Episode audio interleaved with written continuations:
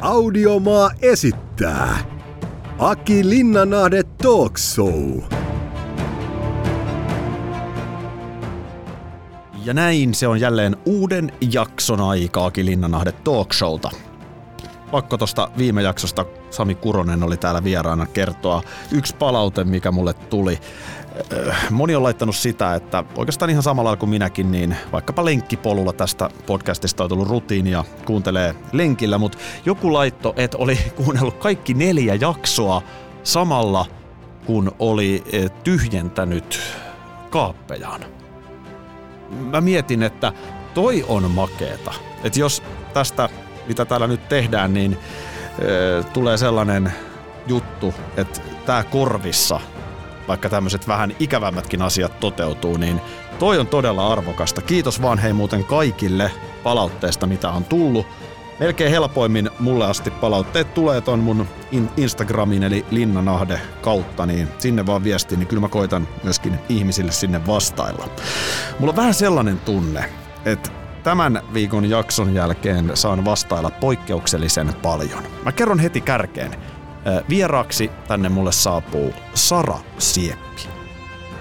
Ja nyt Sara on nainen, joka on ihan valtavasti otsikoissa koko ajan.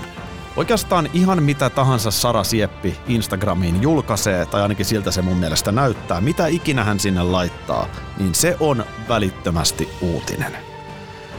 Mä yritän tämän seuraavan tunnin aikana pikkasen päästä syvemmälle, että kuka ihminen oikeastaan on Sara Sieppi.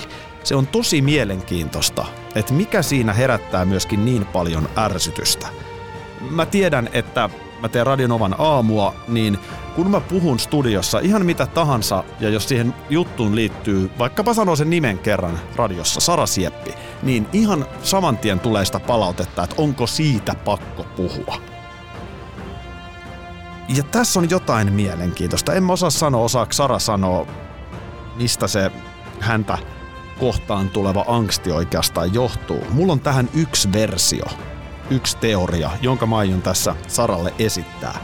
Kun mä edustan sellaista maailmaa, että mun mielestä niin kun ensin on syytä kuunnella ja vähän tutustua siihen tyyppiin ja sen jälkeen voi sitten muodostaa mielipiteen.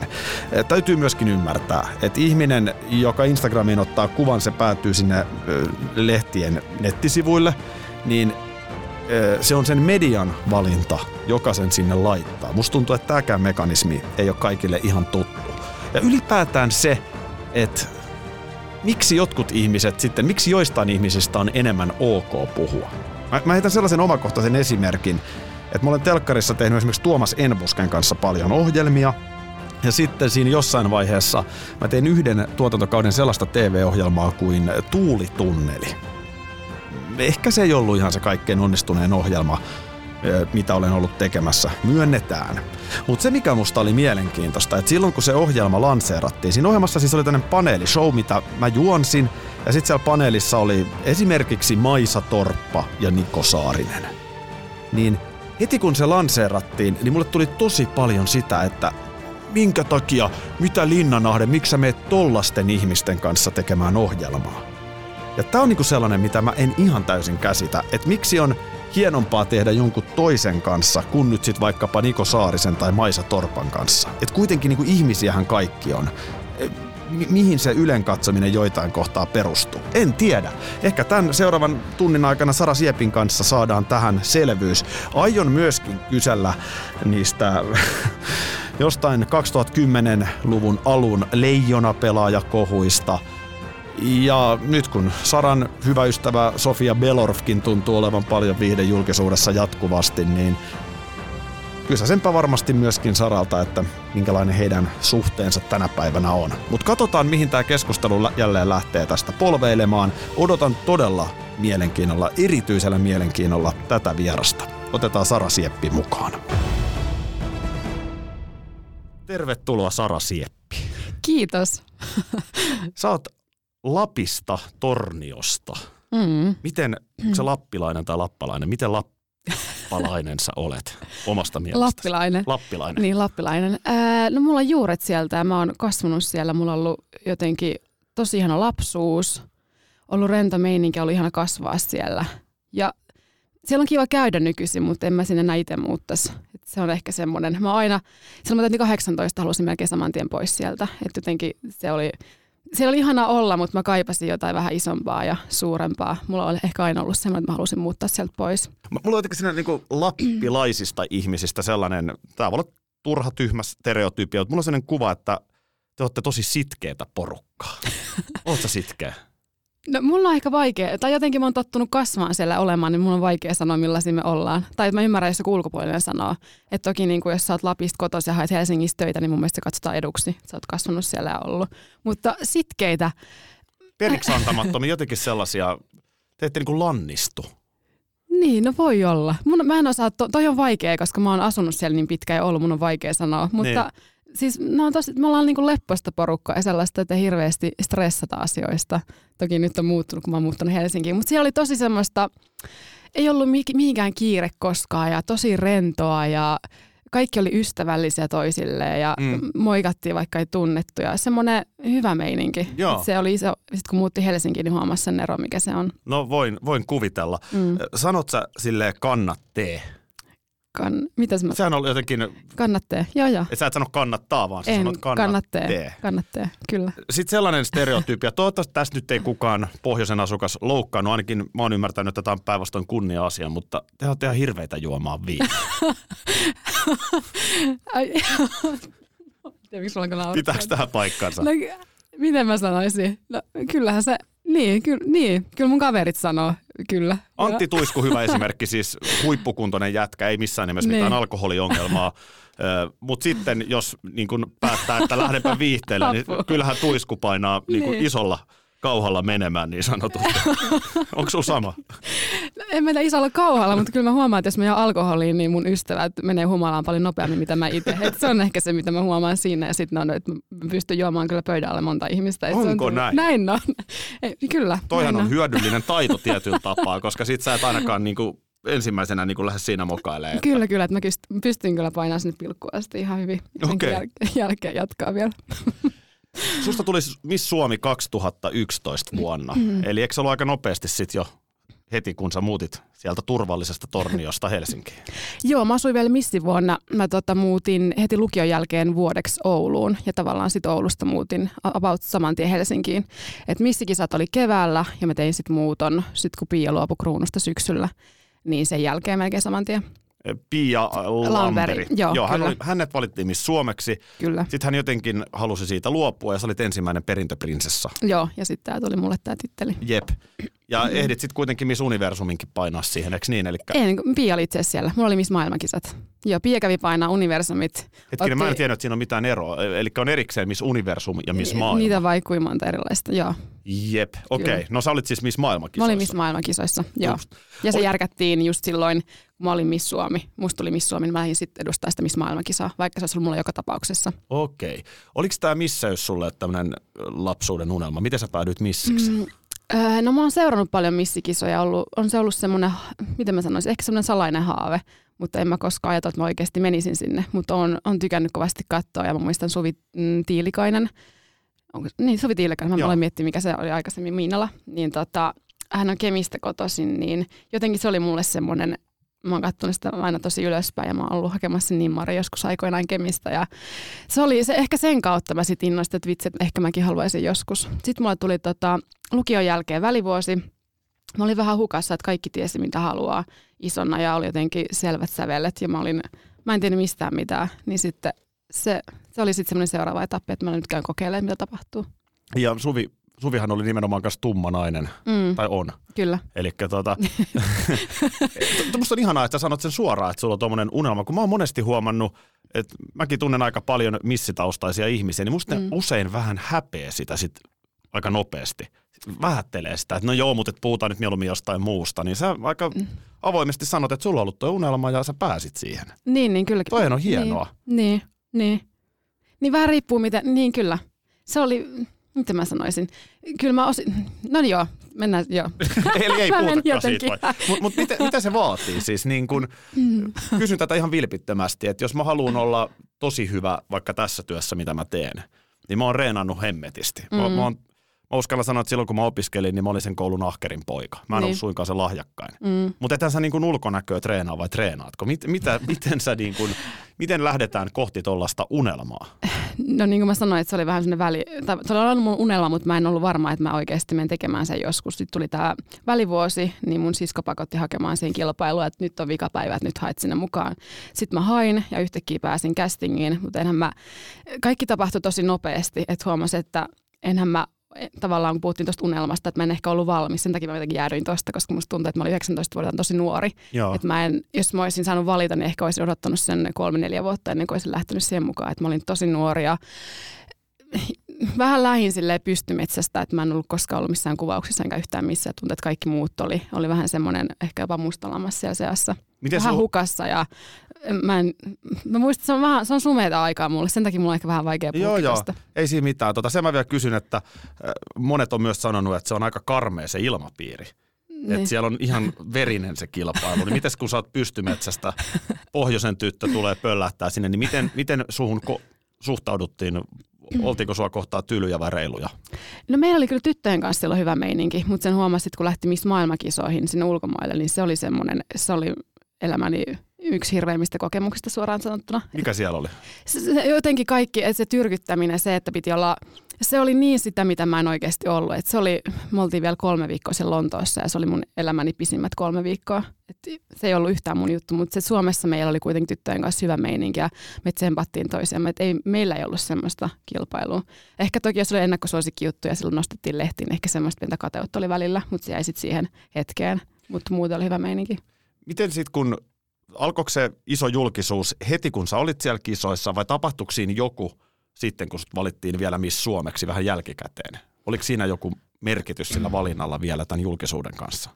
Öö, no kyllä, tota, mitä mä sanoin, mitä mä muistelin sitä aikaa? Tuntuu, että siitä on kymmenen vuotta sitten. Ihan siitä on yhdeksän Ihan vuotta. sairaan pitkä aika. Olihan mä siinä, mähän oli joku bilemissi jossain vaiheessa, että kyllä mä olin jonkun verran Seiskan kansissa kaikkien bilemissijuttujen takia – mutta oliko se silloin joku, sä olit Miss Suomi siis? Mä en ollut silloin vielä Miss Suomi, mä olin perintöprinsessa. Niin, niin, mutta no kisojen en... jälkeen sä olit, mik, miksi sä olin... olit Miss? mitä? Mä en tiedä, mä en, os... mä en mä tiedä mitä mä oon siellä tehnyt, mutta niin. siis se oli se, se ennen sitä. Mutta sitten tota, toki se räjähti käsiin ja sitten kun tuli tämä Miss Suomi juttu ja sitten kun sanottiin mulle, mä olin mun mielestä tekemässä just iltavuoro tai olinkin Lidlissä. Mä katsoin, että miten mulla on puhelin täynnä kaikkia viestejä, että mitä on tapahtunut ja sitten Iltalehen toimittaja soittaa mulle, että Pia on luopunut kruunusta, että sä oot niinku Miss Suomi, että otatko kruunun vastaan. Sitten mä oon silleen, ai, että okei, no totta kai. Että, että jos joku olisi ehkä vähän pitänyt miettiä asiaa, että mikä homma, eikä saman tien. Sitten mä olin samana iltana jo kuvauksissa mun kotona ja mä vietin kuin pässiä narussa siellä. Niin se alkoi siitä sitten. Se alkoi siitä sitten. Eli kyllä siinä oli... tapahtui semmoinen seuraava rytminvaihto. Totta kai sitten. se oli iso, joo, ilman muuta. Ja sen takia se oli mun vikavuoro sitten siellä Litlissä ja sen jälkeen melkein heti kuukausi siitä muutenkin Helsinki. Että kaikki, oli, kaikki tapahtui tosi tosi nopeasti. Aa, niin sä olit Oulun Lidlissä. Ja mä olin Oulun Lidlissä. Ilmoitit sä, että pitäkää tunkkinen, minä olen Miss Suomi. mä tota, joudun peruun seuraavan työn. Mikähän mulla mahtoi olla silloin. Ja sitten mä peruin ne muutkin vuorot. Mutta ei ne on kannustaneet sen pannu. Mä tyk- meillä oli ihan huikea työporukka siellä Tuirassa. Aki Linnanahde ig koodinimellä Linnanahde. Toi vieras on varmaan sitten ihan omalla nimellään. Sä mainitsit tuossa ton bilemissi-termin ja jotenkin miten mä oon Sara Sieppiin ensimmäistä kertaa törmännyt, niin sä toden totta olit jotenkin, sut yhdistettiin aina johonkin lätkän pelaajiin. Hengailit sä jotenkin, olit sä jotenkin poikkeuksellisen kiinnostunut lätkän pelaajista, olit sä jotenkin niiden kanssa poikkeuksellisen paljon vai miksi Sara Sieppi oli aina jotenkin niin kuin – vaikka Mikael Granlundin kanssa silloin jutuissa. Mihin se perustuu? Mihin se perustui? Äh, mä, mites me Miken kanssa tutustuttiin? Äh, varmaan somessa ja ne oli silloin Oulussa juhlimassa. Ja, e, siis me oltiin kavereita ja sitten tehtiin mun mielestä vähän isompaa, mitä se oli. Ja ihan sama missä niin liikkui, niin tuntui, että se oli aina. Että mut jotenkin tehtiin ehkä kiusaakin siitä, että mut piti yhdistää jokaiseen – mutta mä olin 19-vuotias nuori tyyppi, mikä on juhlimassa, niin onhan se nyt ihan hirveä, että tulet pilkun jälkeen ulos baarista ja yhtäkkiä joku paparazzi on siellä katsomassa, että mihin mä oon sen jälkeen menossa. Että eihän, eihän tommoista, niin toi, toi on vaikea selittää kellekään, mutta se oli ihan, enhän mä ikinä voinut kuvitella, että semmoista tulee tapahtumaan. Et no. Mä elin nuoruutta silloin ja menin ja biletin ja kuka tahansa 19-vuotias varmaan tekee samaa. Joo, siinähän niin, niin, kyllä, kyllä. siinä ei niin, mitään niin. väärää. Ja niin. vaikka sä olisit 29 niin kuin niin. sä oot nyt, niin tänä päivänäkään siinä ei ole mitään väärää. Mm. jos, jos sinkku ihminen baarissa – ö, lähestyy miehiä tai miehet sinkkunaisia, niin, Niin. tämähän on ihan normaalia toimintaa. Siksi mä sitä ihmettelenkin, että Niin. jotenkin, koet sä, että siinä jotenkin haluttiin myöskin ikään kuin rakentaa sulle jotain tällaista bilemissi-imakoa? Koska munkin mielestä oli aika poikkeuksellisen voimakasta silloin se uutisointi. No em, se oli jotenkin tosi sekava aika mulle itsellekin, että tuntui, että oli jos jokaisessa otsikossa koko ajan, sitten oli no lätkän MM-kilpailut, niin oli paljon otsikoita ja mä, mä, mä en osaa tuohon oikein sanoa. Mä en tiedä, miksi mä olin siellä, että mitä mä tein semmoista. Mut sen Mä mu- hengäsin jääkiekkojen kanssa ja se oli semmoinen iso juttu. Joo, se sä et ole ensimmäinen missi, joka niin on tehnyt. Monethan ovat jou- joutuneet jopa naimisiin Niin, kyllä, niin. kanssa. Mutta siis mä muistan myös sen, että sä aloit aika nopeasti itse ironisesti siitä itsekin puhua. No pakkohan se oli heittää jotenkin lekkäriksi. Yhtäkkiä Seiskassa on joku video musta ja Mikestä, missä on taustamusiikki, että leijona mä metsästään silleen, että mitä helvettiä oikeasti. Että ihan, että mikä homma. Ja, ja, niin, ja sitten rupesit niinku itsekin tavallaan omassa, oliko sit silloin jo sosiaalisen median kanavia vai missä, mutta mä muistan, että sä rupesit niinku itsekin puhumaan itsestä. Sä Ehkä se käyttää- oli joku semmoinen defenssi siihen, että yritti niinku puolustautua sillä ja yritti heittää itsekin sen lekkäriksi, mutta siis se oli ihan hirveätä aikaa itselle, että en mä tykännyt siitä yhtään. Että aina piti pelätä, mikä seiska on seuraavana, että mikä naama siinä on taas ja kenen kanssa mä oon siinä. Niin. On toi mun mielestä, jos mä rehellisesti sanon, niin mun mielestä toi on kyllä vähän epäreilua kohtelua sua kohtaan. Niin, tai siis, niin. että et, no okei, tietysti ehkä sun pitää tajuta siinä hetkessä, että sä et ole kuka tahansa Sara, Niin kyllä. vaan että sun tekemiset kiinnostaa. Mm. Mutta kieltämättä se, että et niin kuin, mitä sitten, niin se, Mm. sehän tässä niin kuin väkisin tulee mieleen. No toisaalta voi sitä pahemmistakin asioista olla lehdissä, että ei, ei toi nyt niin kuin kovin, Niin, kovin. siinäkin, Sä olit että nuori miten- nainen, joka oli kiinnostunut jääkiekon pelaajista. No hyvin, no, siis ne on hauskaa seuraa. Ne on, meillä on Onhan tietysti ne. hyviä iltoja, hyviä, ne on tosi kiva bille seuraa. Meillä on ollut hyviä iltoja, että ei siinä ole sen kummempaa ollut. Mutta se, että joku paparazzi, mitä se näkee, niin se tekee otsikot, että se ei tiedä asioista yhtään mitään. Et siellä on niinku vonkaamista ja kaikkea. Et ihan, ne oli, siis se oli ihan hirveetä. Joo, jostain sisäpihalta, jostain baari Ihan tämmöisiä Ja nimenomaan von, vonkaamassa. Vonkaamista, että sieppi vonkaa. Että eihän tämmöistä kiva lukea. Koska vaikea uskoa, että jääkiekkoilija nyt missiä vonkaisi. mutta, mutta, nää. mutta miten, millaista toi on, siis to, nyt me puhutaan siis 2011 vuodesta. Kyllä. Ja ei toi mun mielestä sun kohdalla ehkä nyt niin kuin jollain tasolla toi vonkailujuttu on vähentynyt lehdissä, mutta Mm. oot sä varmastikin edelleen aika paparatsattu henkilö. Millaista sun elämä on tänä päivänä? No nyt mulla on ollut aika rauhallista pari vuotta. Että on, on, tai puolitoista vuotta, mitä tässä on ollut. Ehkä sen mun vaikean eron jälkeen, mikä oli puolitoista vuotta sitten, niin saan olla vähän rauhallisemmin.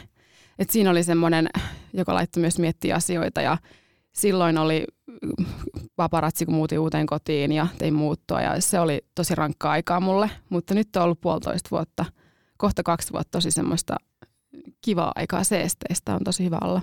Mm. Tuliko se sulle yllätyksenä, miten kiinnostuneita siitä sun erosta silloin oltiin, eli Roope Salmisen kanssa silloin seurustelit, niin tuliko se sulle yllätyksenä tavallaan se kaikki kiinnostus ja No kyllä se osittain, mutta toki meidän suhde oli isosti pinnalla ja kyllähän mä annoin itsekin haastatteluja silloin naisten lehtien muihin, että et, toki se oli myös omaa syytä, että kun teki siitä niin julkista, että täytyy sitten kestää se, mitä eron myötä tulee, mutta kyllä mä ehkä yllätyin, että miten sitä haluttiin niin paljon pröystäällä ja ja se, kun ilmoitettiin erosta, niin mun kodin oven edessä on paparatsi, kun se kuvaa, että mä päästän tyyli mun ystävän kotiin. Se oli aina, kun mä poistuin silloin kotoa, että mä avasin oven vaan, niin siinä on heti paparatsi siellä ulkopuolella ja sitten kaikki muutot ja kaikki. Vaikka mä yritin kuinka kovasti salaa ne kaikki, niin kaikki oli sitten lehdessä. Et se oli tosi ahdistava aika, että mä olin silloin henkisesti ihan superrikki. miten sä selvisit siitä? No sitten mä muutin uuteen kotiin ja yritin selvitä päivä päivältä, mutta se, että et, tuntui, että no silloinkin oli joka mediassa oli jotain juttuja, tuntui, että ei niinku pystynyt edes kauppaan menemään, vaikka en mä nyt usko, että siellä kukaan olisi mitään tunnistanut, mutta ehkä se ajatus itsestä, että kun ollut koko ajan jossain lööpeissä, että mitä ihmiset miettii, että jos mä, mä menen ostaa jotain, niin katsoa ne mun ostaa. Mä tulin ihan vainoharraseksi kaikesta tuosta, Joo. että mä tuntin, että mä halusin vaan olla sit kotona neljän seinän sisällä ja Siis se oli, mulla oli siis tosi, tosi vaikeat hetki, että ihan olin tosi sekaisin ja en tiennyt, miten tuun selviin yhtään mistään. Mietin välillä, että onko tässä mitään järkeä. Ja että muistan, että yksi ilta mulla oli siis semmoinen lääkekaappi. Mietin, otin sen lääkekaapin mun tuohon pöydällä ja mietin, että mitä tapahtuu, jos mä syön nämä kaikki. Ihan tämmöisiä siis semmoisia ajatuksia, mitä mä en ole koskaan käynyt itse läpi ja sitten miettiä, että hän tässä on mitään järkeä. Mä en ole koskaan tehnyt itselleni mitään, mutta se, että mä oon ajatellut, että mitä tapahtuu, jos mä syön vaikka nämä kaikki pillerit, että mitä, mitä sen jälkeen tapahtuu. Että tämmöisiä ajatuksia kävi silloin läpi ja sitten mä olin, että nyt tämä niinku, että nyt, nyt Sara, että tämä menee, että tämä on ihan liikaa, että sulla on elämä edessä ja tämmöisiä ei pidä miettiä tässä vaiheessa. Ja sitten mä aika nopeasti Mulla oli vaan päästävä pois, mä lähdin yksin taikkuihin sit pariksi viikoksi. Mä vaan, mä en pystynyt olemaan Suomessa. Mulla oli jotenkin tosi ahdistunut olo, mutta ihan kammottavia ajatuksia kävi läpi silloin. Näin jälkeenpäin nyt tästä on jo aikaa kulunut. Ahdistiko sua enemmän se julkisuus ja huomio vai itse ero?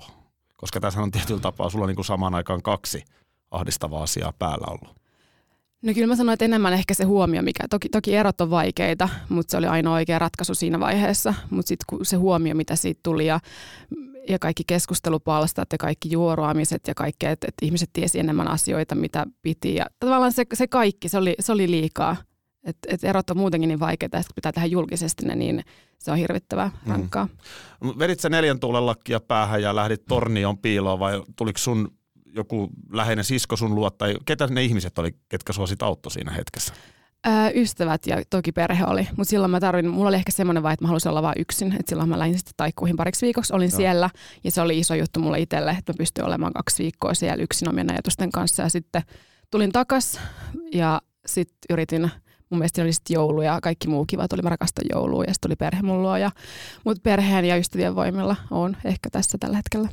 Toi on, toi on kuitenkin niin kuin kypsää puhetta sulta, että sähän oot oikeassa siinä, että jos, jos nyt menee julkisuuden henkilön kanssa parisuhteeseen, mm. niin kyllähän se kiinnostaa. Mm. Ja, ja tietyllä tapaa, jos siitä itse tekee niin kuin julkista, eikä sitä oikein voi olla tekemättä julkista. Eli niin, Roope Salminen tuossa kohtaa oli iso julkisuuden henkilö, ja totta kai te haluatte sitten yhdessä esiintyä, niin, niin sittenhän siinä on se vastaisku aina. Niin, kyllä. Eli tietyllä tapaa, jos jatkossa haluaa tuolta välttyä, niin ei kannata mennä parisuhteeseen julkisuuden henkilön kanssa. Kyllä, tai ehkä hoitaa se vähän eri tavalla. Tai hoitaa se eri tavalla, niin mm. nimenomaan näin. Saaks kysyä, ootko sä sinkku tällä hetkellä vai? Mä oon sinkku tällä hetkellä. No niin.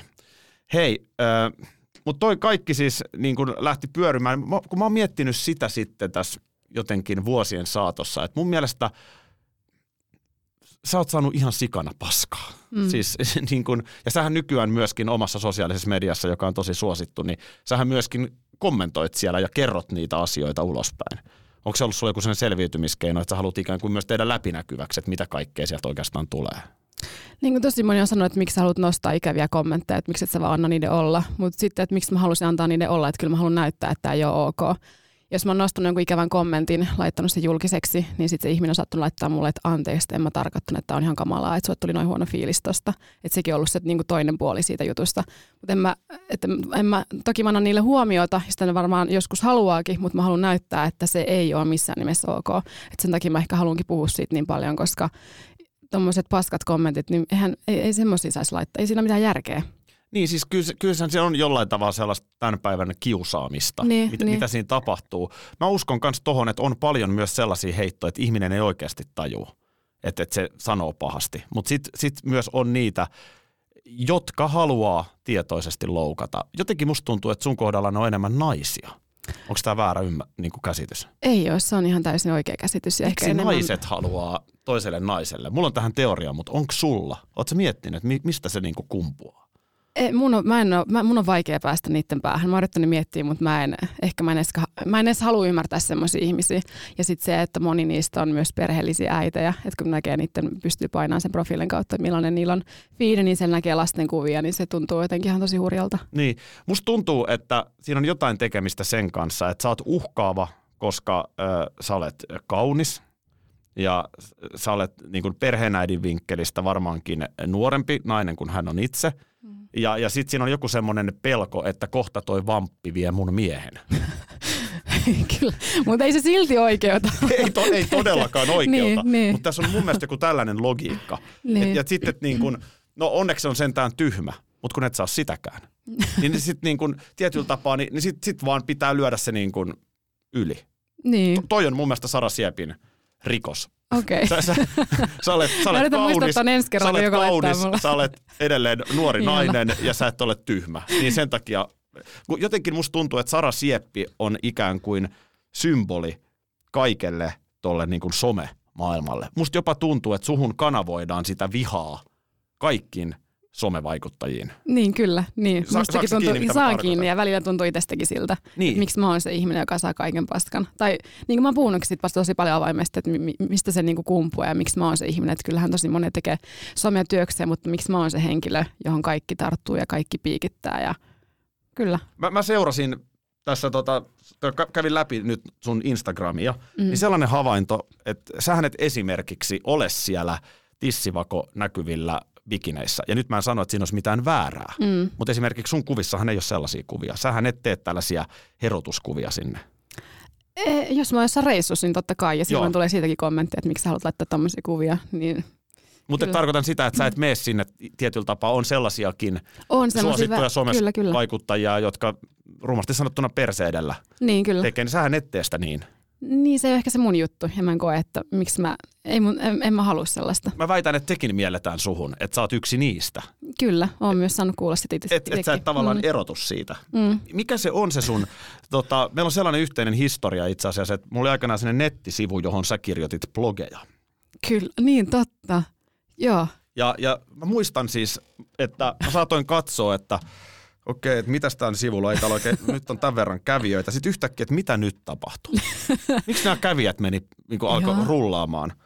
Niin sitten, että okei, Saralta on näköjään tullut uusi blogi. Mm.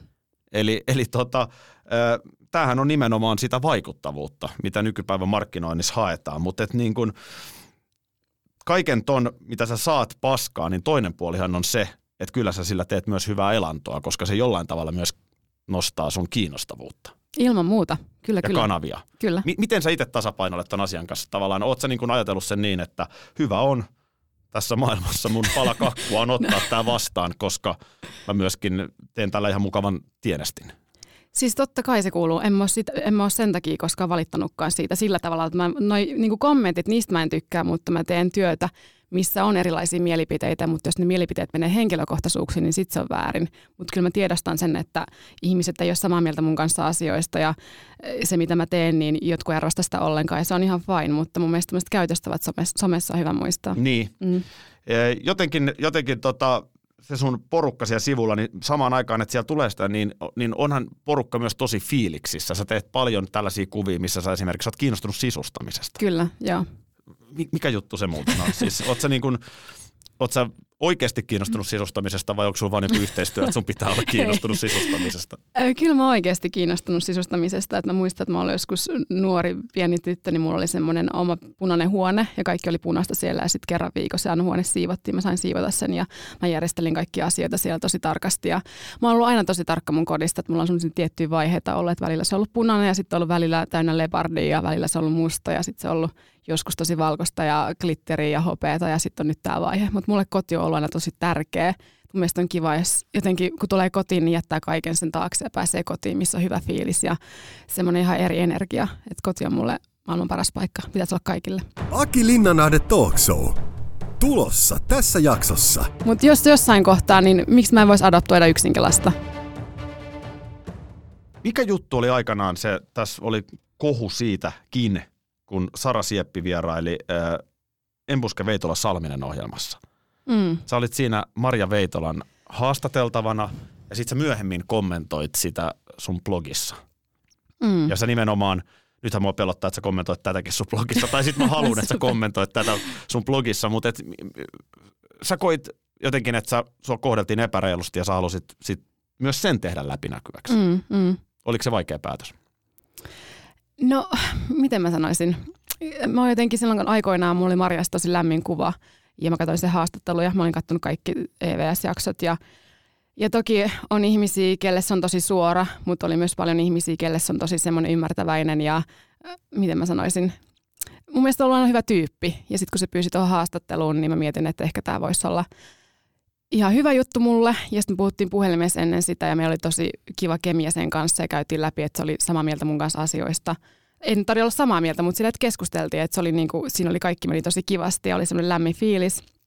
Sitten mä menin sinne studiolle ja äh, siellä käytiin niitä kysymyksiä läpi, oli muutamia sille, että onko tuosta pakko kysyä, että no, et kyllä tästä pitää kysyä, että tämä on niinku, niinku oleellinen aihe. Ja sitten siinä vaiheessa, kun lähetykseen on joku kymmenen minsaa, niin on vaan silleen, kun mäkin on tosi semmoinen ehkä kiltti, että mä en ehkä osaa sitten sanoa suoraan ei, että ei ole ok. Mm. Ja mä oletin, että se alkaa olla kohta se lähetys, että sä oot miettinyt kaikki valmiiksi. No ehkä me sitten käydään toi läpi. Ja tota, sitten menin siihen studioon, alkoi haastattelu. Ja se, että kuinka se on kuitenkin se takahuoneessa mulle tosi semmoinen lämmin ja sydämellinen ja semmoinen Marja, miten mä tiedän sen. Ja mentiin, sitten kun se alkoi se suora, niin yhtäkkiä se on silleen, että mitä mun pitää tietää susta, että kuka sä niinku oot. Se tavallaan kaikki se, mitä se oli ollut mulle ennen muuttui. Mä olin ehkä siitä eniten shokissa, että mitä, mitä helvettiä tässä nyt tapahtuu. Ja mulla oli ihan, mä en siis muista siitä oikeasti mitään siis haastattelusta. Muistan sen, että se vertaisi jotain kuvaa, mitä kuvaa mä en edes nähnyt, mihin kaikki alkoi sittenkin nauramaan, että tämä on maailman hirveän asia. Ja sitten se loppui se haastattelu. Sitten mä olin Marjalle, että tämä meni aika nopeasti. Mä lähdin sieltä menee. Ja sitten takahuoneessa mä taisin laittaa just, oliko tota, mä laitoin Roopelle viestin silloin, että mulla on vähän hassu fiilis tästä, että, niin kuin, että, mä en ole nähnyt mitään keskustelupalsta tai yhtään mitään siinä vaiheessa. Että on vähän outo fiilis, että ei, että ei niin kuin tuntunut oikein hyvältä. Sitten mä lähdin autoon ja sitten mä huomasin, niin kuin, että, että moni oli sitä samaa mieltä ollut mun kanssa. Että se ei ollut semmoinen, kun Maria ehkä väitti, että mä olin sitten kommenttien perusteella tehnyt se oman johtopäätöksen, vaikka mulla oli tosi hassu olo se fiiliksi, tai niin kuin heti sen haastattelun jälkeen. Ja sitten siitä lähti vähän semmoinen piikittelypuoli ja toisi. Tai mä halusin ehkä tuoda sitten ilmi sen, miten mä tunsin sen haastattelun, että mun mielestä oli väärä tapa lähestyä. Tai mun mielestä se, vaan, se oli mun mielestä väärin. Ja mm. Maria ei ollut sitä samaa mieltä siitä asiasta. Oletteko te Marian kanssa siitä nyt vielä myöhemmin puhunut vai Mm, me ollaan laittu Marian kanssa viestiä hetkinen vuosi sitten. Tammikuussa se laittoi mulle viestiä ja pyysi anteeksi.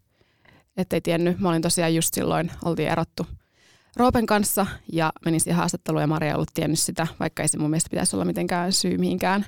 Mutta sitten hän pyysi tammikuussa, että ei tiennyt, että mulla on muutenkin vaikea tilanne elämässä. Niin kuin se tuli nyt siihen hetkeen se vielä. Tuli siihen. Se ero oli siinä jo tapahtunut, Kyllä. mutta siellä oli ikään kuin julkista vielä. Vai? Se ei ollut julkista vielä. Joo, ja sitten sä menet siihen ohjelmaan, missä sun mieskin esiin, tai ex-mies Kyllä. esiintyy. Joo, ja, tai mun ex-mies oli silloin matkoilla hän oli silloin tekemässä jotain. Eli Roope justiin. Niin, kyllä, joo. kyllä. Joo, hassu, on tästä hassu puhua vielä, mutta joo, niin, joo, kyllä. Niin, joo. just näin, okei. Okay. Joo. joo, joo, no totta kai. Mä, mähän on, kun mullahan siis itsellä se tausta, että mä olen tehnyt ö, aika paljonkin televisiossa talkshowta. Mm. Ja sitten kun mä oon ollut TV-ssä talkshown haastattelussa, mm. niin se on kieltämättä tosi paljon vaikeampaa mm. olla mun mielestä sen talkshown haastattelussa. Ja, ja tota niin, tuossa on ehkä se, että ainahan halutaan takahuoneessa tietyllä tapaa niin kuin rennoksi se tunnelma. Kyllä. Mutta kun sulla on ollut siinä se valmiiksi jo semmoinen niin pelkotila päällä, mm. niin sittenhän siinä menee niin kuin ihan mustiin, että yhtäkkiä sä et varmaan tosiaan muista siitä yhtään mitään. Mä en, mä en muista yhtään mitään. Se, on, se oli ihan, joo, se on ihan meni pimenossa koko juttu. Mä muistan vaan, että ihmiset nauroivat ja oli sinne ihan hirveä, että voiko tästä lähteä pois ja Huh. Mitä se, se sisältö oli jotain nyt sitten jälkeenpäin, niin siinä siis jotain siitä sun työstä nimenomaan. Kyseenalaistettiinko jotenkin sitä sun työtä ja sosiaalisen näitä, median vaikuttajana? Joo, että et kuka mä oikein oon ja mitä mä teen ja millaisia kuvia mä lisään someen. Että miksi mulla on tommosia, just tämmöisiä vähäpukeisia kuvia. Sitten ilmeisesti Marja näytti jonkun oman kuvansa, mitä mä en, mun mielestä mä en ole nähnyt siinä studiossa. Mä en ainakaan muista nähnyt yhtään mitään kuvaa. Tämäkin on jännä, mä en ole varmaan, onko nähnyt jotain, mutta mä en muista niin, siitä yhtään Niin, siinä mitään. menee niin panikki. Niin, ja sitten tota, käytiin läpi jotain mun ulosottoasioita, ihan tämmöisiä mun mielestä ihan täysin typeriä asioita. No joo. Tota, no mutta mitä siitä sitten seurasi, kun sä totta kai paljon otsikoita varmaan halusitkin sen, että nyt sä kerrot tämän ulos, että ei mennyt sun mielestä reilulla tavalla. Miten siihen ihmiset suhtautuivat? Oliko ne sun puolella? Vai tuliko se silleen, että mitä sä Akka valitat? No tuli myös niitä, mutta kyllä tosi moni laittoi mulle viestiä, että katoin haastattelua, että mun mielestä oli epäreilu, että kyllä mä sain paljon kommenttia siitä, että ymmärtää hyvin mun tilanteen, miten mä koin sen ja niin, ja ehkä mä olisin sanonut, että Marjakin olisi ymmärtänyt, mutta siinä vaiheessa Marja on, tai me ollaan tosi erilaisia ihmisiä Marjan kanssa, että Marja näki sen, että se tekee tämmöisen haastattelun, missä se vähän haastaa mua. Mutta jos mä olisin tiennyt, että se tulee tekemään, että se vähän haastaa ja tavallaan se kaikki muuttuu, miten, se, miten me oltiin esim. puhelimessa tai se takahuoneessa, että yhtäkkiä se onkin ihan erilainen ihminen, niin mä olisin ehkä osannut varautua siihen jotenkin, mutta mä olin ehkä nämä shokissa siitä kaikesta. Mm. Mutta sain paljon palautetta ja oli silleen, että, että kiva, kiva, että laitoit tästä blogipostauksia ja teit että miten sä tunsit se haastattelu ja muuta, mutta kyllä sitten tuli taas aikamoinen show. Jos mä teen ihan vähän läpinäkyväksi sitä, että miten sä istut nyt siinä, niin, niin tämä on musta siksi kiinnostavaa, että mulla on ollut tähän kunnia saada tosi hienoja vieraita viikosta toiseen. Ja, ja kaikki on ollut sille totta kai tuun, mm. mutta sun kanssa sä aika pitkään mietit ja mm. mä aika monta viestiä laitoin, että kun mm. musta oikeasti mä kutsun sut siksi tähän ihan kuten kenet muu tahansa, että mua kiinnostaa nämä asiat. Mutta niin onko sulla sellainen epävarmuus ja pieni pelko koko ajan mediaa kohtaan? Että oliko sulla esimerkiksi sellainen fiilis, että nyt mä kutsun sut tähän ja teurastan? Oli. ja mulla ehkä tuon EVS jälkeen, mulla jäi, ihan, mulla jäi siis traumat siitä. Että mä mietin, että miksi mä haluaisin. Sitten tuli totta kai sen jälkeen kaikkea, pyydettiin radiohaastatteluihin ja tuu tekemään toi ja toi. Ja mä olin, että, en mä, että miksi, mä, miksi mä teen tommosia juttuja, että mitä mä saan niistä itse irti, että en yhtään mitään. Että, ne, että ne ei ole, mä en tunne niitä kivaksi. Ja se, Esimerkiksi jos on joku luokka, sä teet jonkun mikä esitelmä jossain luokkahuoneessa, yhtäkkiä kaikki nauraa sulle siitä, niin ethän sä halua mennä sitä luokan eteen uudestaan. Mm. Mulla oli ehkä tossa semmoinen, että mulla tuli semmoinen, että, mä, että en mä, nyt mä lopetan nämä, että tässä ei ole mitään järkeä. Ja sen jälkeen mä oon tehnyt ehkä se Vappu ja Marja mä tein, sitä mä mietin tosi tosi paljon. Ja ehkä Samille mä oon tehnyt yhden haastattelun, mutta ne jää ihan tommosiksi muutamiksi. Mutta tämmöisiä lehtijuttuja mä oon tehnyt, koska siinä pystyy olemaan, näkee sen tekstin ja sen, ehkä se on sellainen rentous, mikä siinä on. Niin kyllä mä tätäkin, tää on jännittävä. Tämä on itse asiassa mun eka podcast, missä mä oon vieraana. Kiitos, joku muu on sanonut ihan samaa. Joku muu on sama. Musta sä oot tosi hyvä tässä, tämä on jännä, koska äh, mulla taas on täysin päinvastainen kela, että mä pelkään niitä lehtiä. Okei. Mä pelkään sitä paljon enemmän ja, ja nimenomaan naisten lehdet on kaikkein pahimpia. Niin. Mun mielestä Pekka Pouta taisi olla joku mieshenkilö kuitenkin, joka niin kuin kertoi julkisesti sen, että miten tavallaan törkeällä tavalla naisten lehdissä saatetaan toimia.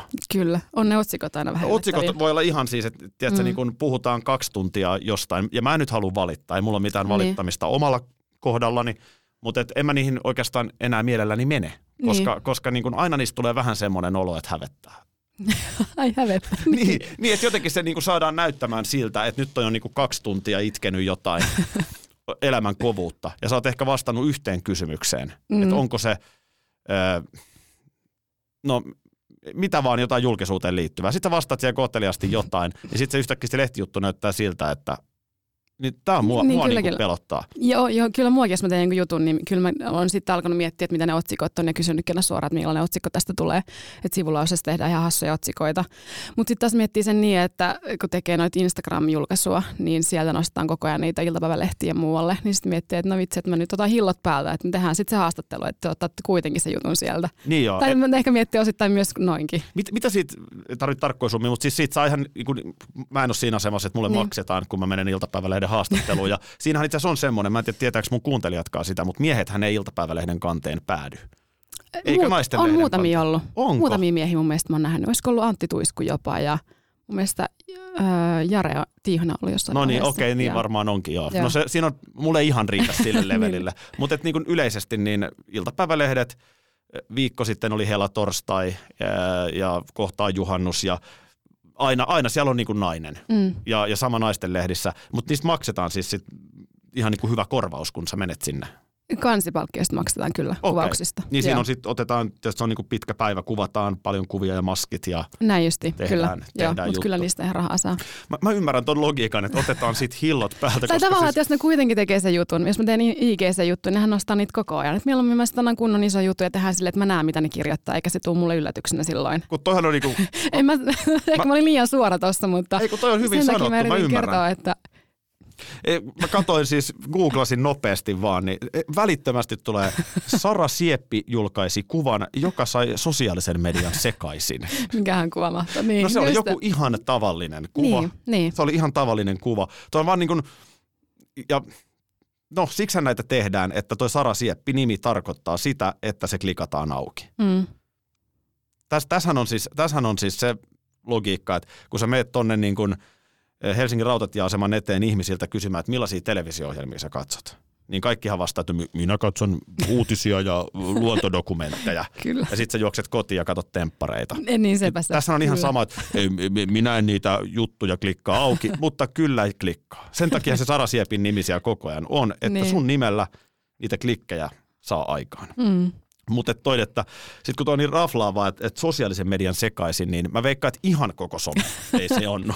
niin kyllä. Et, niin, et siellä on vielä joku saareke olemassa jossain Pohjois-Amerikassa, joka ei mennyt ihan sekaisin Sarasiakin kuvasta. Mut se kyllä mä oon välillä katsonut niitä, että, mi, mitä, että mi, miten tostakin voi tehdä tuommoisen. Mutta toki toimittajat tekee työtä, jos on hidas päivä eikä tapahdu mitään, niin sitten on helppo nostaa semmoinen juttu sinne. Että työtähän ne tekee, että mä mitenkään aliarvioi heitä. Että pakko on niiden jotain sisältöä saada sinne.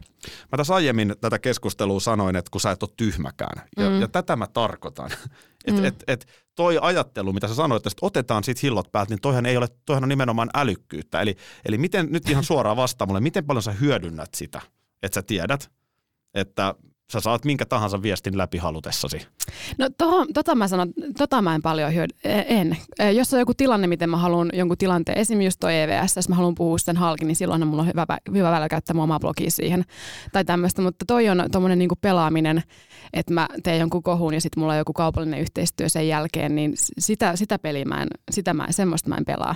Mm. Mutta toki jos on joku juttu, minkä mä haluan tuoda ilmi, niin sitten toki mun oma some on sitä kautta hyvä väylä tuoda se sana mutta tuommoinen niin pelaaminen, jos välillä on joku, tulee joku kohu ja sitten on kaupallinen yhteistyö, niin toi oli niin päälliimattu, että ihan varmasti halusi vaan kävijöitä sinne, vaikka se ei ole, sitä mä en osaisi, mä en, se, siihen mä en pysty. Koska mä haluan puhua tässä myös siitä, että, että tänä päivänähän ihmiset oikeasti tekee työkseen tota, mitä sä teet. Siinä ei ole mitään väärää. Mm. Se vaatii monenlaista osaamista ei riitä se, että just a pretty face, vaan, vaan että niin kun sun pitää niin kun osata kirjoittaa, mm. sun pitää oikeasti suunnitella niitä sisältöjä. Mm. Musta tuntuu, että yllättävän monelle tämä on edelleen jotenkin niin kuin ihmeellistä.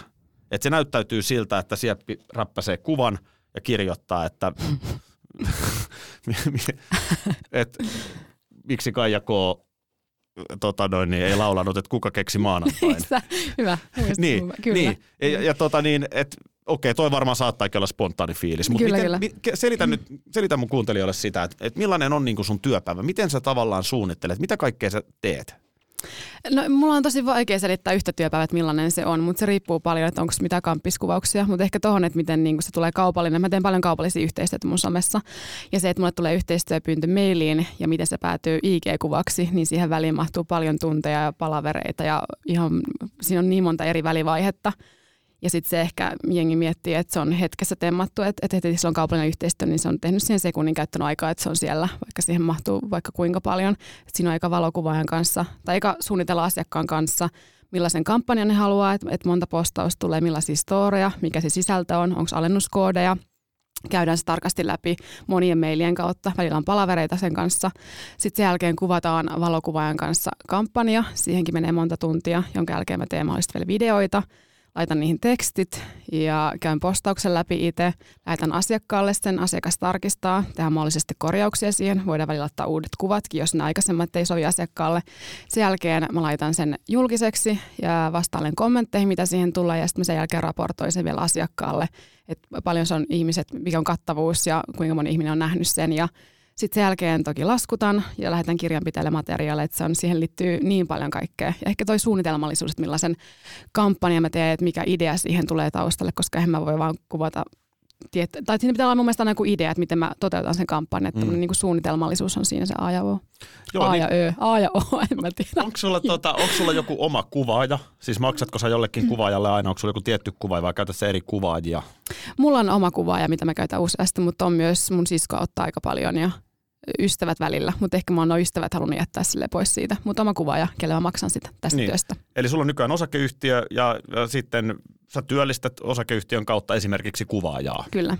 Näin ja tietysti kirjanpitäjää ja noin poispäin. Kyllä.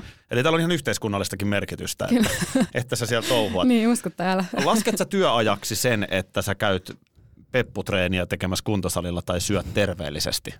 Miten sä näet sen niin kuin työnä?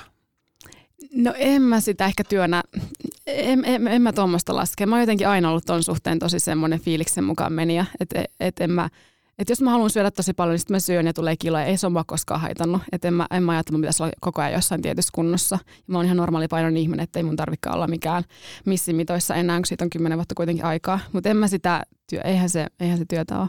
Eli sä et koe, että se sun somesuosio perustuu puhtaasti ulkonäköön? No mä toivon, että ei perustu. En mä usko, että mulle semmoista seuraajamäärää siellä Suomesta. Mulla on suurin osa on suomalaisia seuraajia. Että en mä usko, että ne on pelkästään ulkonäöstä. Että ihan mä toivon, että se on sitä, miten mä oon siellä ja mitä mä teen ja ihmiset on kiinnostuneita siitä. Mä uskon, että se on näin, koska mm. sulla on mm. tunnistettava tyyli. Mm. Semmoinen jotenkin niin kuin... Millainen mun tyyli on? No, jos mä analysoin, niin musta, siksi mä kyselin alussa siitä lappilaisuudesta, että musta siinä on joku semmoinen niin kuin, No lähdetään ihan siitä, että silloin kun oli se 2011 leijonakohu ja Eikö sä itse keksinyt itsellesi nimen Sieppo esimerkiksi? Kyllä, joo. Niin, siinä kohtaa kun sua syytettiin siitä, että sä saalistat tuolla suurin piirtein niin leijonapelaaja parkoja, jotka niin kuin iso paha Sara Sieppi 20V tulee ja väkisin vie, niin, niin siinähän sä rupesit itse kutsua itse asiassa Siepoksi. Eli mm. sun tyyli on mun mielestä jollain tavalla itse ironinen Mm. ja sitten sellainen niin kuin kuitenkin aika havainnoiva, Okei. Okay. a- ajassa kiinni. Ei tämä perustu mihinkään muuhun kuin tämä on vaan mun analyysi. Niin, niin joo joo. Älä nyt mua tosissa sota, mutta tämä on mun näkemys. Ja, ja siis siihen mä perustan sen, että munkaan mielestä se ei ole se viehättävä ulkonäkö missään nimessä se ainoa juttu. Ja toihan on myös saada älykkyyttä, koska olla rehellisiä, niin toihan on valuutta, minkä Mm. arvo vähenee. Et, et, et joskus säkin olet viisikymppinen.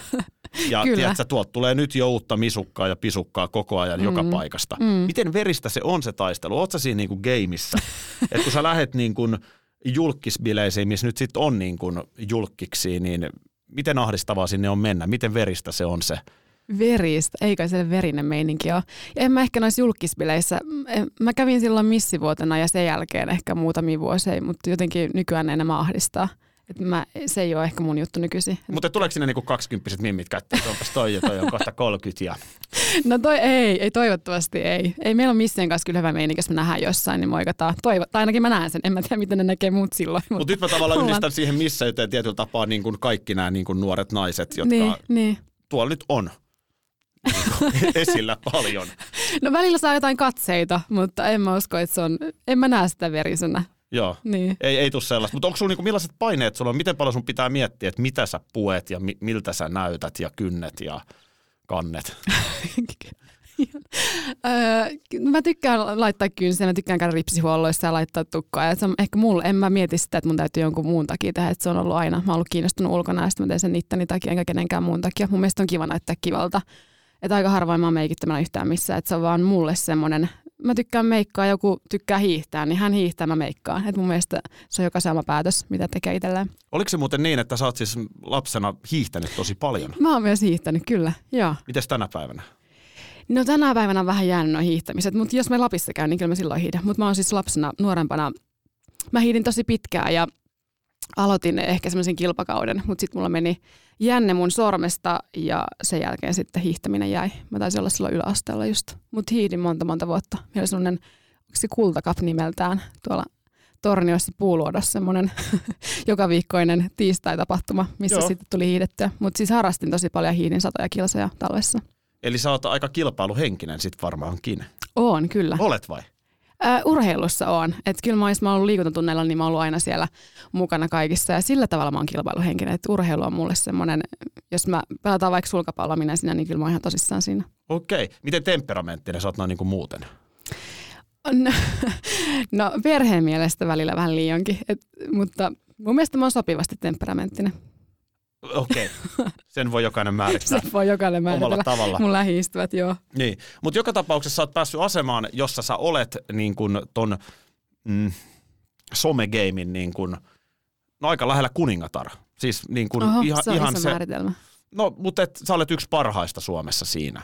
Ja, ja nimenomaan, että sä olet sitä, että et, tiedätkö, niin kuin, se on sun työ, päätyö. Mm, Monihan tekee sitä niin kuin siinä ohella, kyllä. mutta että sä olet niin kuin luonut ton aseman sit kuitenkin niin kuin itse. Mm. Niin miten kilpailuhenkinen sä oot siinä? Miten paljon sä seuraat muiden tekemisiä? No kyllä mä seuraan muiden tekemisiä, mutta en mä koe, että tossa, tai ei meillä ainakaan Suomessa mun mielestä ole mitään kilpailua ton suhteen. Ainakin mä itse näen, että ei ole. Et mieluummin mä sit autan. Esim. mullakin on monet ystävät, jotka tekee somea ammatikseen, niin ehkä me puhutaan sitten heidän kanssaan ja käydään palkkioita läpi, että mikä voisi olla semmoinen. Ja ehkä mun mielestä siinä on enemmän se auttamisfiilistä, että ei semmoista, en mä näe, että toi on kilpailua. Ainakaan en mä itse sitä näe sillä tavalla. Että ehkä enemmän pystyy kysyä neuvoa ja apua. Että munkin ystäväpiirissä on moni, joka tekee somea, niin me kuvaillaan toisillemme välillä juttuja ja autellaan ihan ilomieli. Niin, että henki on tavallaan sen auttavainen. Niin, kyllä. Aki Linnanahde Talk Show. Pintaa syvemmälle joka kerta.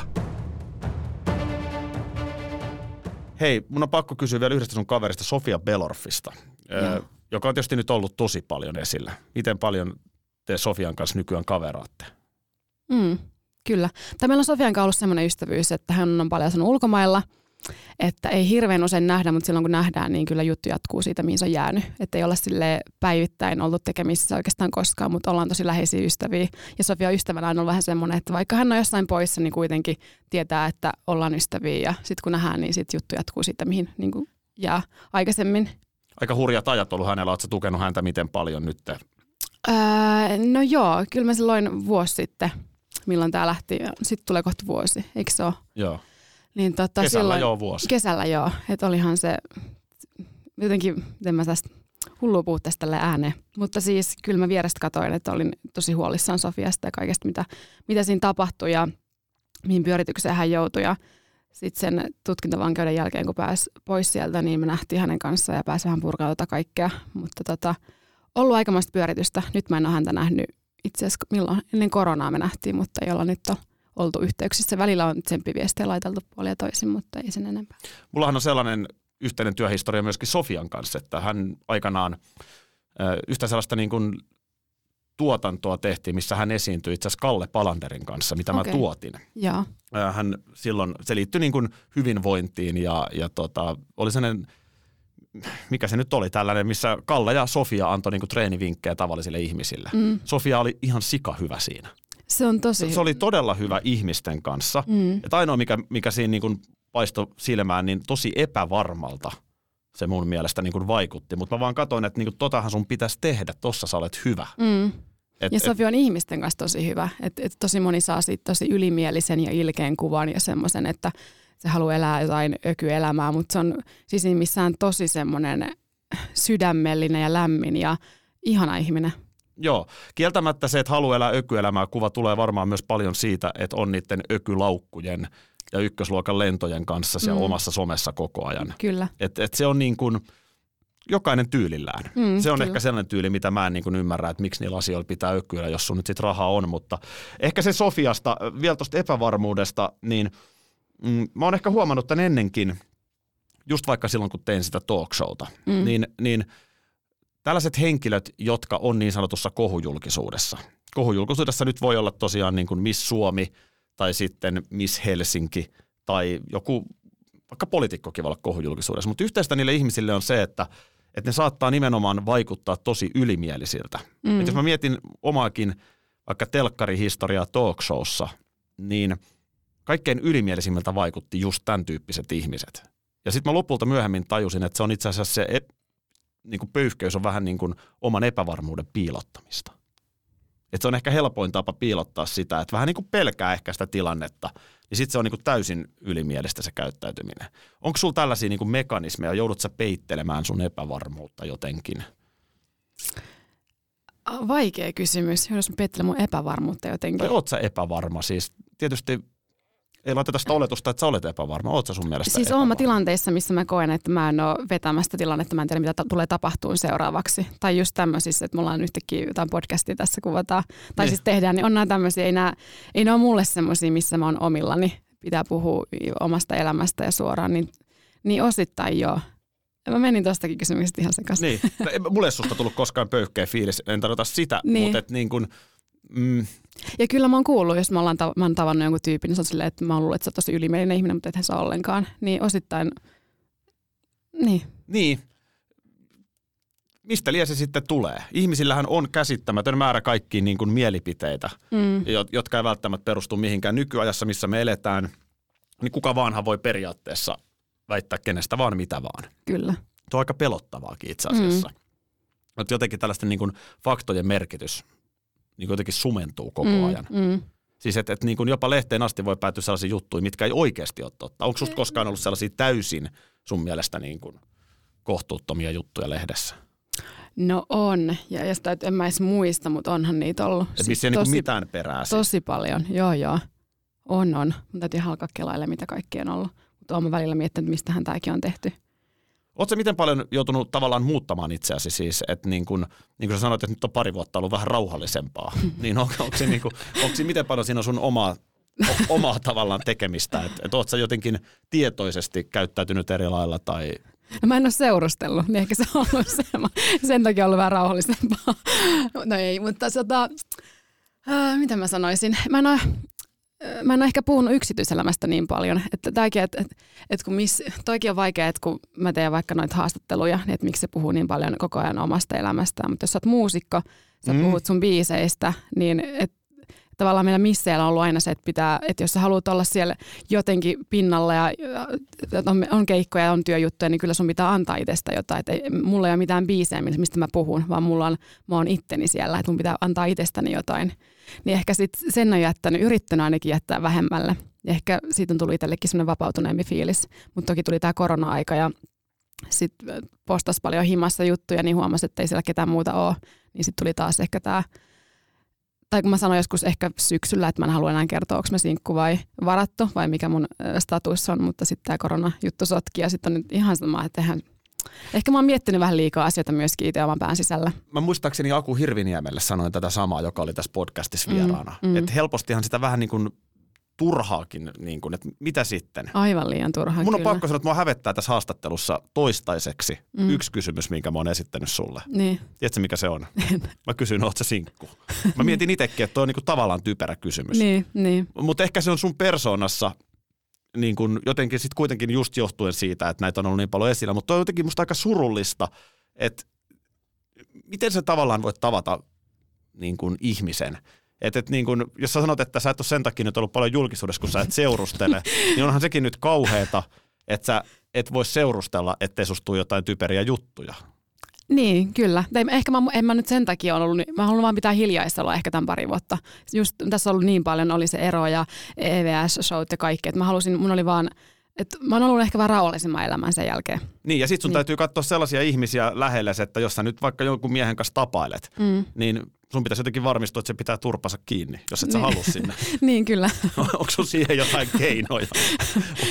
ei ole keinoja, mutta kyllä, kyllä on niinku vaikea tavata miestä, että ei se, ei se ole helppoa. Tai tietää, että mikä julkisuus mylläkkä siitä tulee ja onko se valmis siihen itse. Ja, et on, siinä on paljon kaikkea vaikeuksia. Että jos, jos mun kanssa joku alkaa olemaan, niin kyllä siihen tulee toi – iso show sitten mm. päälle. Mm. Mutta tämäkin on, toisaalta eikö moderni nainen, niin kun nyt ylipäätään tässä heti tulee vähän sen, että koska sinä sitten vakiinnut ja tiedätkö, tämmöinen niin vanha sukulainen tulee sukujuhlissa utelemaan. Niin kuin, mutta et, niin kun, monet naisithan myöskin ja miehet, mutta jos nyt puhutaan naisista, niin tarviksi välttämättä nyt olla ketään. No, tämä juuri. Että niin. et, niin kuin, eikö moderni nykyajan nainen niin pärjää omillaan ja niin niin kuin seksuaaliset tarpeet voi jokainen tyydyttää omalla tavalla, ei siihen tarvita miestä ja sulla mm. on niin kuin oma elämä ja oma ura. Niin, kyllä. Niin. Oot sä jopa semmoinen ihminen, että sä pärjäät yksin, että ei sun tarvii niin kuin Pärjää ymmärtää. erittäin hyvin. Mulla on ollut siis, tämä pari vuotta ollut siis todella ihanaa, että ilman muuta. Ja sitten sekin, että, että miten sä voit, että onko ollut tosi yksinäistä. Sille, että no, että ei, että, niin kuin, että mä voin viettää että sä illat yksin, että ei se ole, ei mun, en mä tarvi siihen ketään ihmistä. että mä viin tosi hyvin yksin ja mulla on tosi kiva yksin ja mun mielestä on kiva ehkä panostaa just töihin tosi paljon ja tehdä juttui omin päin, eikä tarvitse miettiä ketään muuta. Mutta toki mä jossain vaiheessa haluan sen perheen, mutta mulla ei ollut koskaan semmoinen ajatus, että mä tarvin siihen, että mitä mä olisin selittää. Mä tarvin. Mutta tavallaan se, että miten mä selittäisin. Sä et tarvi miestä perheeseen. no kun mä olin sanonut niin, mutta mä en tarkoittanut sitä niin. Koska onhan mutta sekin siis, mahdollista. Sekin on mahdollista, kyllä. Mutta jos jossain kohtaa, niin miksi mä en voisi adoptoida yksinkin lasta? Ihan täysin. Niin, jopa, niin. Sekin on mä en aika, ole koskaan puhunut näistä ääneen, niin sen takia mä aika on, vähän Sehän on aika hienoa. Tässä. Sehän niin. on aika hienoa niin. jopa ajatus, että, että niin kuin adoptio. Siis silloinhan sä autat jotain huonommissa niin. oloissa olevaa niin. lasta. Kyllä, mutta tämmöisiä vaihtoehtoja, että kaikki on mahdollista. Se ei... on just näin. Niin, kyllä. Jos puhutaan unelmista muuten, niin onko sulla jotain tavoitteita tai unelmia?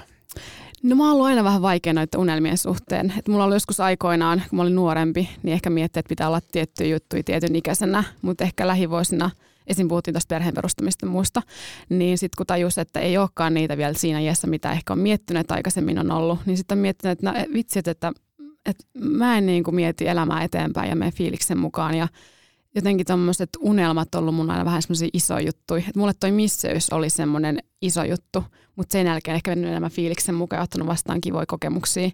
Jos joku sanoo, että mitä sä haluat, että mitä tavallaan kolmen vuoden päästä, mikä on semmoinen työllisesti semmoinen, mitä sä haluaisit tehdä, niin ei, ei mulla oikein ole. Et mun mielestä mulla on nyt tällä hetkellä kaikki on tosi kivasta, jos tulee jotain kivoja juttuja vastaan, on kiva ottaa, mutta mä en ole semmoinen, mä, mä en hirveästi unelmoi.